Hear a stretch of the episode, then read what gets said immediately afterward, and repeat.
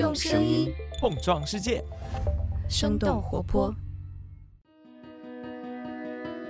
大家好，我是不怎么商业但是爱评论的主播马小麻。你现在收听到的播客专辑《新增长学院》是我们二零二二年十二月十六日举办的新增长大会的现场演讲录音精选。二零二二年的新增长大会，我们以经营确定性作为主题，经营在这里是动词。希望启发和引领大家更好的去发现确定性、管理确定性，为更多企业在二零二三年的商业实践中找到新增长的方法和路径。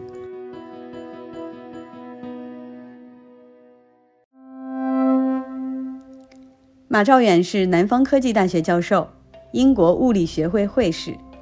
在二零二二年新增长大会上。他解读了在新商业时代，工程思维非常确定的基础是承认不确定性。物理学家聊商业视角很独到。很高兴应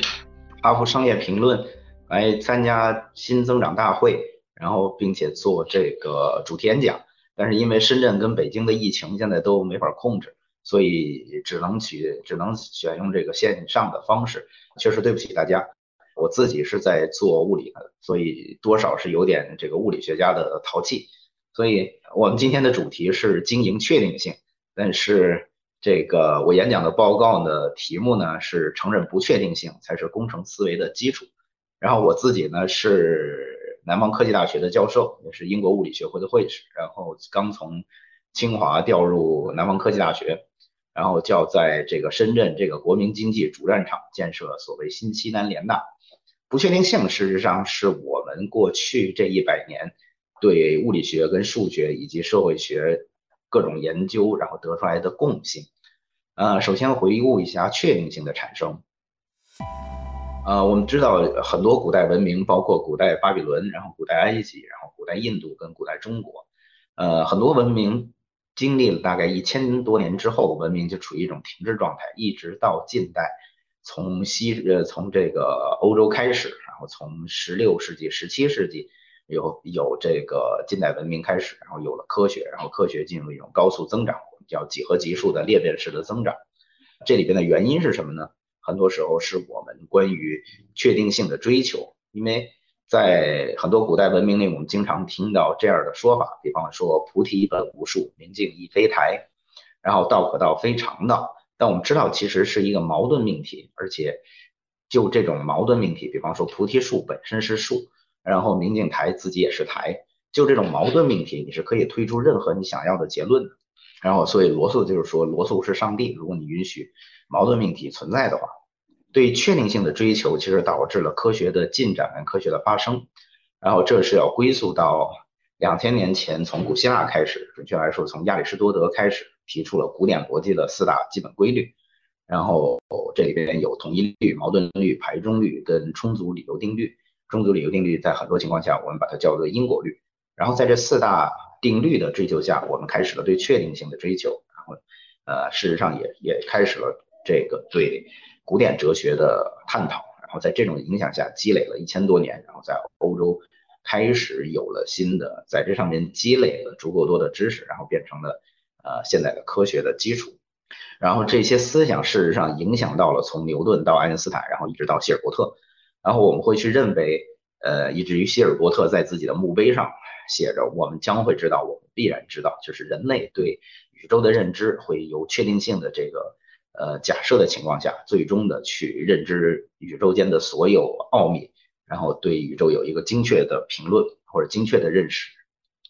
所以以至于在这种情况下，在确定论的情况下，有很多这个我们都认为是正确的描述。比方说，我们认为自然是可以无限被认知的，对客观而言存在一个独立于人类观察的自然世界，对于认知来说，计算和观察具有一致性。然后，自然界的现象可以被精确的计算并且预言，正确的数学命题迟早都会被证明，然后数学理论最终会被大统一，然后物理理论最终也会被大统一。但事实上，过根据过去一百多年的发展，这些命题都是有问题的，甚至说我们在说这些问题可能都是错的，这些命题本身都是错的。为什么呢？实际上，从上世纪二三十年代开始，有几个领域的这个新的发展。然后其中包括量子力学。那么量子力学对我们的主客观，然后对我们人去认知世界，然后观察跟世界之间发生的关系，不能独立的把人从客观世界里边剥离出来，然后有一个主观的主体去认知世界。所以量子力学事实上对我们在对物理世界的认知过程中提出了挑战。准确来说，就是对确定论情况下客观和有一个主观这样一种两体论的这种描述。提出了很多挑战，然后数学界有一个重大的发展，就是一九三一年的时候，有一个数学家叫哥德尔不完备，然后他提出了不完备定理，叫哥德尔。然后哥德尔不完备定理在说数学，包括甚至简单到算术这种简单的这个数学体系，都没法在所谓的呃自洽性跟完备性上两者均备，就是说你要求这个理论体系如果没有矛盾，它一定有些命题是没法去证明的。然后这是数学上边的一个重大发展，然后一定意义上，我们对这件事儿的认知会去认为，从亚里士多德开始的对呃经典逻辑或者古典逻辑的追求，然后到哥德尔算是给他有一个终结，但是他开拓了一个新的时代。然后到六十年代的时候，有了混沌力学的发展，就是我们发现一些即使非常简单的线性这个动力学系统里边，当你改变初始状态的时候，它的未来的发展状况都是不可测的。所以就是说，你没法去用精确的数据来去描述未来的这个动力学系统。比方说，我们对天气的预知，然后这里边就有了一个核心的问题。比方说，量子力学在说到，你其实对速度跟位置是没法精确测量的，还怎么不确定性关系。所以我对初始值是没法进行精确的控制，甚至估计测量。然后混沌力学又告诉你，如果初始值不能去精确测量的话，那么这个系统将来会的它的演化和发展是完全不可控的，进入一种完全的不确定。所以从物理学界事实上跟告诉了我们，不确定性才是自然的一个经典状况。然后这些年最近二十年，人工智能，尤其是人工智能里边所使用的贝叶斯统计，然后贝叶斯统计早年是认为是不是一个特别好的工具，因为它太多的加入了这个观测者主观的认知，就是你通过这个对。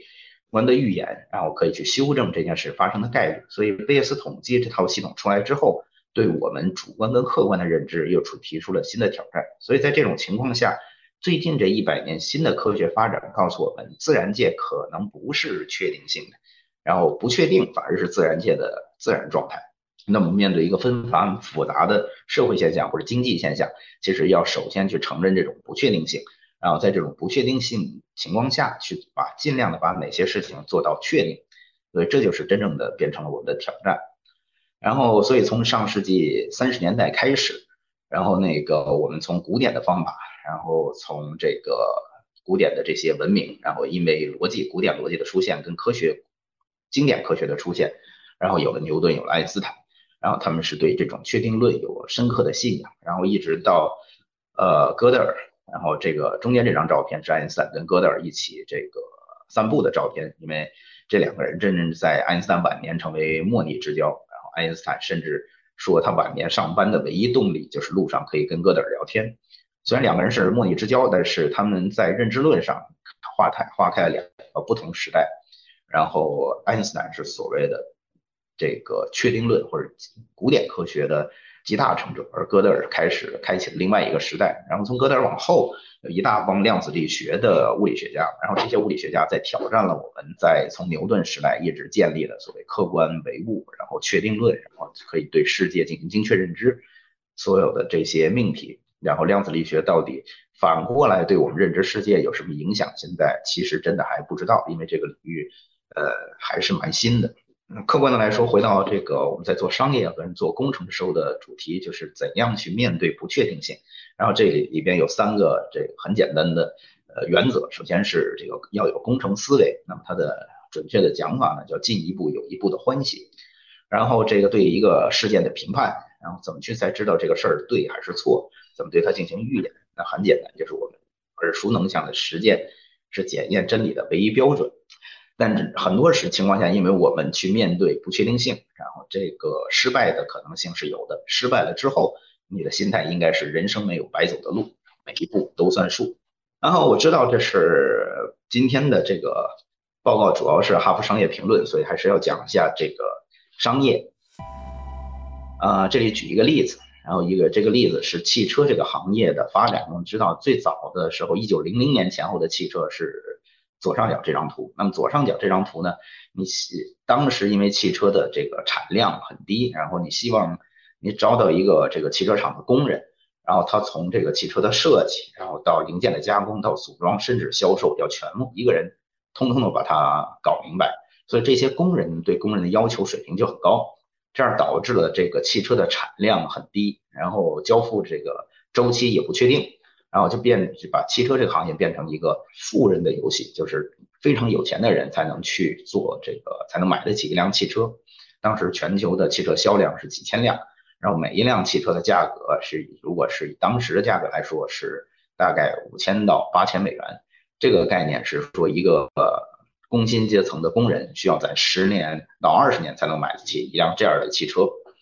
所以这是手工打造汽车的时代。一直到一九一四年，福特汽车厂提出了流水线这种作业方式，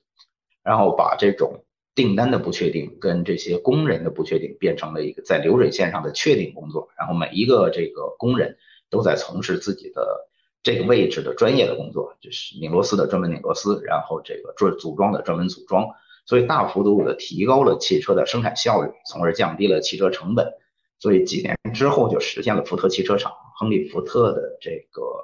呃口号，要让每一个每一个福特汽车厂的工人都买得起福特汽车。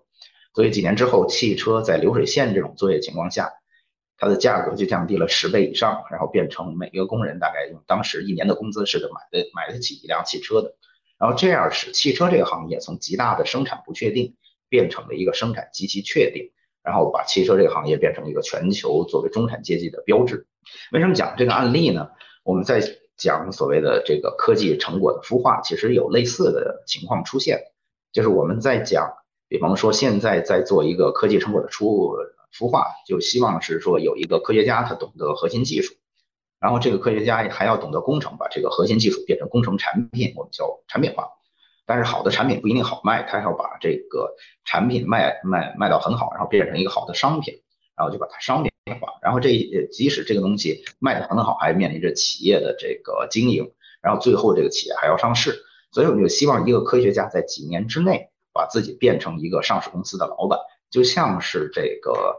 呃一九零零年的时候打造一辆手工的汽车，那你知道这个成功率会很低，它的成本很高，就变成了一个。只有少数的人可以去参与的游戏，然后这也就导致了 VC 的这个风险很高，然后大量的科技成果其实完全看 VC 的这个投资能力，然后很多 VC 都在讲故事，你会看到他翻来覆去讲的都是这几个故事，因为大量的投资项目都是失败的，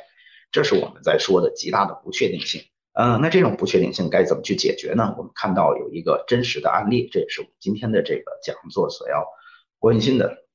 呃，正是因为这个现在的科技成果的孵化，然后我们希望这个科学家不光是懂基础研究，也要去懂这个企业生产。然后事实上导致了这个我们叫创新的死亡谷，就是从工程化这一段，我们把这个技术成熟度，然后从它的原理发现到它的工程应用分成九级。那么大学事实上特别喜欢干一二三，就是说原理发现、发文章，然后申请专利。然后大学就可以拿这个东西去申请下一轮的这个科研经费。对企业来说，最好给我规模化生产，快的去赚钱。所以中间这一段工程化是两边都不愿意去做的。然后在科技成果的孵化过程中，我们希望去投资，通过投资找一个教授，从这个技术成熟度的第一级一直干到第九级，而且甚至干到第九级之后，他还要把企业运营好，最后变成一个上市公司。而大多数基金都是木头管退五年。就要去做完的，就要退出的，所以这五年之内，你要把一个科学家转化成一个上市公司的老板，你就知道这里边可能性是极低的，成功率也是极低的。就像是一九零零年的时候，你去生产一辆这个富人做的汽车，但是我们看到了一个活生生的案例，然后这个案例是在我前面就职的这个英国谢菲尔德大学，然后英国为了制造业振兴，所以选择了不少大学，让大学进行调整自己的角色，为产业界做研发服务。所以英国政府就把这样一片，呃，八十年代是一个废弃的焦化厂给到了大学，而且在这个焦化厂八十年代发生了英国近代最大的一次政治事件，是三万多失业工人跟五千这武装骑警之间的流血冲突，变成了撒切尔夫人在任的时候的一个最大的政治污点。所以这个地方的改造变成了一个英国的这个样板，如果它能做成，给很多地方给予启示。呃，谢菲尔德这个城市，其实在早年是一个非常繁荣的工业城，在1850年的时候，全球钢产量的一半是这个城市生产的。但上世纪80年代、七八十年代，随着欧美的去工业化，这个城市的就业率很低。然后经过大学将近二十年的改造，然后这个厂区现在变成了这个样子。然后波音把自己在欧洲的第一工厂建在了这个厂区。然后罗罗，呃，这里我们讲的是航空发动机的罗罗。然后把这个工厂也设在了这个园区，然后这个园区现在的鸟瞰图是像右边这样，有很多新的工厂，然后这个新的工厂中心是大学的研究院，大学的研究院事实上扮演了这样的一个角色，就是说它它集聚了大量的工程师，然后在这个园区有一千多属于大学的工程师，这些工程师事实上把我们讲这个创新死亡谷中间四到七的这一段填上了，然后工程师也就变成了。产业界的护城河，这样产业界把实际遇到的问题提到工程研究院 AMRC，然后由 AMRC 的工程师对它进行初步的问题的梳理跟解决。因为产业界的问题百分之九十都是工程问题，而不是科学问题。然后 AMRC 的工程师这一千多公司都解决不了的问题，才真正的变成科学问题，由他们再给到大学的教授跟博士生来解决核心问题和卡脖子问题。这样的话，工程师这个团队就变成了一个很好的护城河，然后围绕这个 AMRC 就是工程研究院，呃，有投资跟法务，然后来去保证咱参所有的参与者在分配上是公平的，然后对这个其实它是个很大的知识共享体系，因为企业在参与，大学也在参与，所以要要有很好的公平的这个分配体制，所以法务跟投资在这里边扮演了重要的角色。但是正是由于这么庞大的工程师团队属于大学来去做这个工程化的问题，所以解决了产业转化过程中的这个死亡谷。所以市场上，比方说波音对市场有哪些判断？波音在这个行业上百年，然后他知道这个市场行业里边到底需要哪些技术，然后由波音把这个技术问题提出来，然后给到 AMRC，让 AMRC 的工程师为波音去解决这些核心问题。一般的 AMRC 可以做到交付。这种研发任务交付的周期可以到三到六个月，然后 MRC 实在解决了不了的问题，再给到大学的基础团队，由大学的科学家对它进行核心问题的解决。所以类比我们讲的这个福特的案子，如果这是你希望一个产福特汽车厂的工人，从汽车设计到汽车的组装到汽车的销售，然后最后把它全部一个人做起来，你在你的这个可能性事实上是非常低的，也就导致了汽车这个行业。是在一九零零年的时候，是一个呃只有少数人玩得起的富人的游戏，就像是我们当下的这种科技技术的投资，然后就是学术界有突破，然后你希望这个教授很快变成一个工程师，对他进行投资，然后最后还让这个教授变成一个上市公司的老板，所以它的成本跟它的这个它的成功率很低，不确定性会很大，所以导致了这种科研成果转化的效率也很低，然后类但是。呃，随着福特是福特汽车厂引入了汽车的生产模式，然后把它进行流水化的这种作业，然后使汽车变成标准化模型，每一个人都从事自己最专业的事情，大幅度的提高了汽车身顶的汽车生产的稳定性，降低了汽车生产的不确定性，然后使汽车的成本大幅度下降，变成一个呃现代最大的工业。类似这 MRC 做的事儿是让科学家从事科学问题，工程师来解决工程问题。企业界就进行企业的生产，去进行运营跟这个销售，每一个人都在从事自己最专业的事儿。这样的话，会让科技成果，让这参与的每一个人都在做自己最专业的事情，在大幅度降低了科技成果转化的不确定性，从而降低了这种科技成果落地的成本，然后让这个原来只能 VC 参与的一些投资项目，变成一些对风险抗这个承担能力比较弱的，但是说规模比较庞大的资本一起可以去参与的。这种项目，然后让科技成果真正能规模化的落地，所以 AMRC 对做了这样一个案例，那这个案例造成的一个氛围就是这个研究院既是大学又是工厂。我们觉得这个模式即使在科技成果转化过程中，是把最最大可能性把不确定性变成了确定性。好，以上是我的演讲，谢谢大家。本期的《哈佛商业评论》新增长学院节目就到这里了。欢迎大家为节目评论自己的想法也欢迎大家转发给其他可能感兴趣的朋友。如果你听得还不过瘾或者还想了解更多可以关注公众号 hbrc 新增长学院。感谢大家的收听我们下期再见。